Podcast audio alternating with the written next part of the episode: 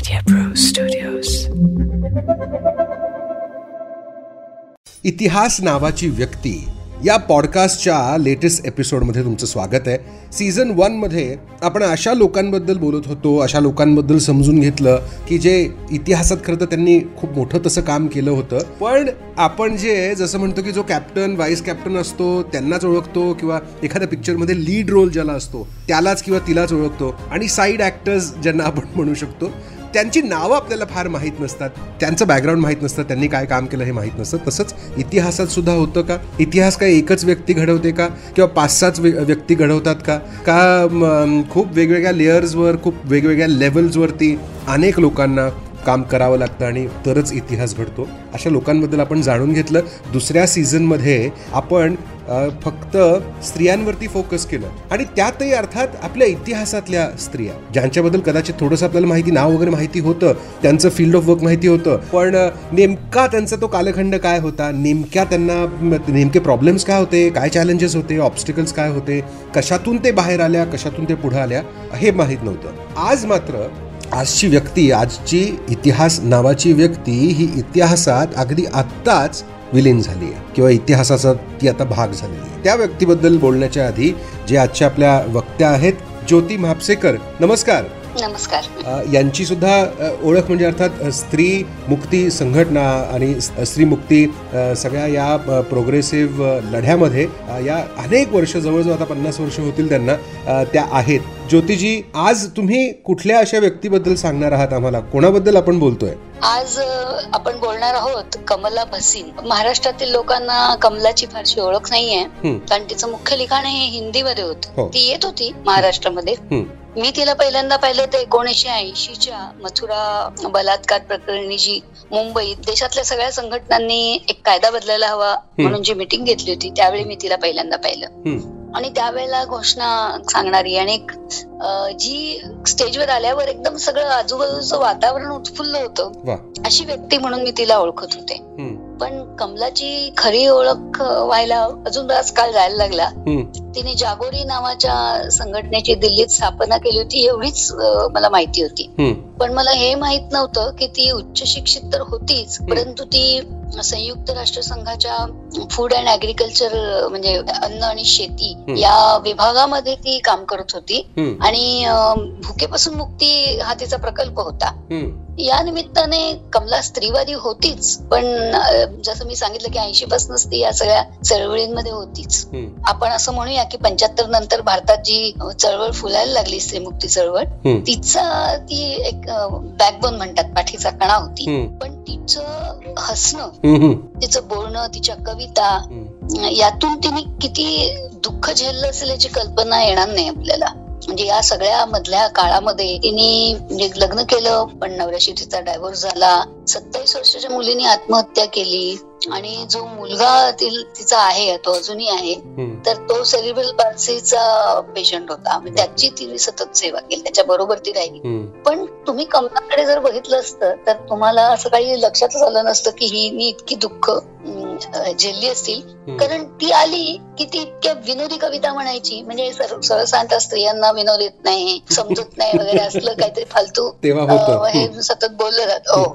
पण तो कमलाचं वैशिष्ट्य होतं की ती अतिशय विनोदी भाषेत अतिशय गंभीर संदेश द्यायची. म्हणजे उदाहरणार्थ आमिर खाननी जो सत्यमेव जयते कार्यक्रम घेतला होता त्यामध्ये कमलाची मुलाखत होती. हो. तर तिने लागलीच पती या शब्दाची व्याख्या केली. पती म्हणजे काय? तर पती म्हणजे ओनर तर तो म्हणाला असं कसं? तर ती म्हणाली की बघा तुम्ही करोडपती म्हणजे एक कोटीचा मालक म्हणता ना?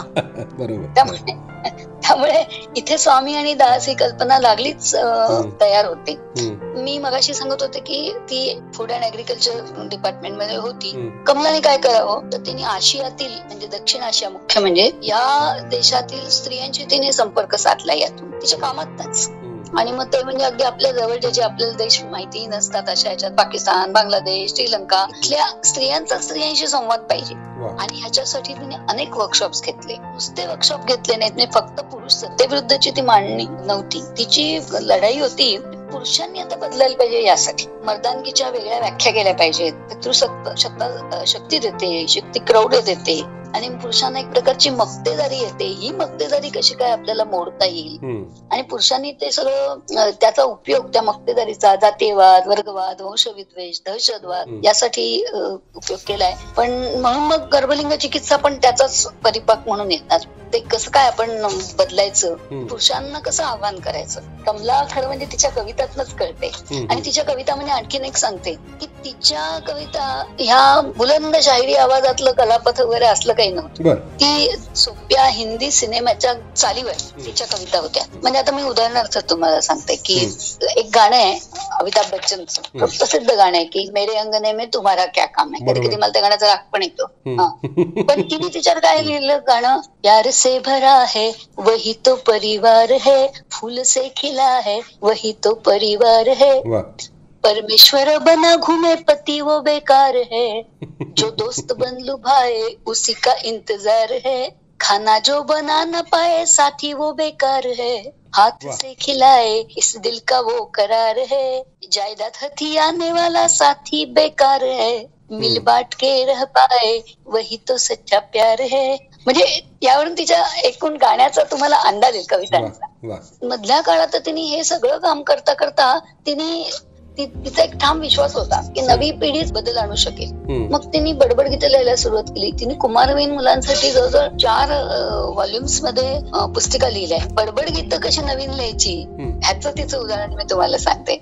तसं होतं की ताता थैया सुन मेरे भैया युही मत चिखो कामकाज सीखो. खाते हो जो खाना तो सीख लो पकाना। अगर फाड़ते कपड़े सीखो उन्हें सीना। भरना सीखो पानी अगर तुम्हें है पीना अपना काम करे जो खुद। बस उसका ही जीना ता ता थैया सुनो मेरे भैया। क्या बात अशा प्रकारच्या कविता अशा प्रकारची अगदी सगळ्यांच्या तोंडावर तोंडामध्ये येतील अशी गाणी तिने लोकांना शिकवली. म्हणजे नुसती नाही केली तर ती सतत ती गाणी शिकवत होती. तिची सुरुवात गाण्यांपासूनच व्हायची किंवा घोषणांपासून. म्हणजे आता तिच्या ज्या सगळ्यात मुख्य घोषणा सगळ्यांना माहितीये म्हणजे हो. मेरी बहिणा मागे आझादी ह्या ज्या आपण निदर्शनामध्ये होतात या कमलाने दिलेल्या घोषणा आहेत. किंवा मला एक अतिशय सुंदर पोस्टर तिच्या ओळींवर झालेलं असं वाटतं की साक्षरतेचं चळवळीतलं येते मैं लिखना चाहती हूँ क्योंकि अपना नसीब लिख सकू. झटपट अशा सुंदर ओळी तिच्याकडनं यायच्या. तिने जसं पुरुषांमध्ये बदल व्हावा एक महत्त्वपूर्ण तिचं हे होतं की कधी पुरुषांच्या विरुद्ध तशी बोलत नव्हती. हे आपले मित्र आणि यांच्या बरोबरच आपण काम केलं पाहिजे. मग मुलगा असेल तर त्याचं त्याने काय केलं पाहिजे? तर याच्यासाठी तिची सेशन्स घ्यायची. कार्यशाळा घ्यायची. त्याच्यामध्ये मी तिने काय लिहिले ते वाचून दाखवते की चक्कर पितृसत्ता का समज में आया है कुछ करना है. मुलगा म्हणतोय हा? पितृसत्ता ने मुझे बहकाया है कुछ करना है. मुझे अहंकारी हिंसक बनाया है कुछ करना है. मेरी इंसानियत को गिराया है कुछ करना है. क्योंकि मैं लड़का हूँ, मुझे कुछ करना है। हिंसा को जड़ से मिटाना है, कुछ करना है। अपनी मानवता को बचाना है, कुछ करना है। सच्चे धर्म को पन पाना है, कुछ करना है। अब समानता का जमाना है, कुछ करना है। क्योंकि मैं लड़का हूँ, मुझे कुछ करना है। नव्या घोषणा देऊन स्त्रियांचे प्रश्न सतत त्यातनं लोकांपर्यंत पोहोचवण्याचा तिचा प्रयत्न होता. आता उदाहरणार्थ मी म्हटलं की सतत मुलींमध्ये घोषणा करायची. हुंडा देऊ नका प्रॉपर्टी मागा. मग त्यांनी गाण्यात पण ते लिहिलं. संग सखियन कानून व बनाए हक बराबर के सबको दिलाए.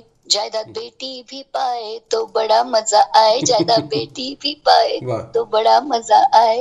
आता हे ज्या मुलींची ती शिबिर घ्यायची ते कधीही विसरणे शक्य नाही ती गाणी अशी. बरोबर बरोबर. आणि मग तिच्या ह्याच्यामध्ये सुद्धा एक अधिक एक अकरा असं तिचं होतं. आणि मला असं वाटतं की संपूर्ण आशयाचं काम ती करायला लागली तेव्हा तिने या सगळ्या बायकांना भगिनी भावाचे धडे दिले.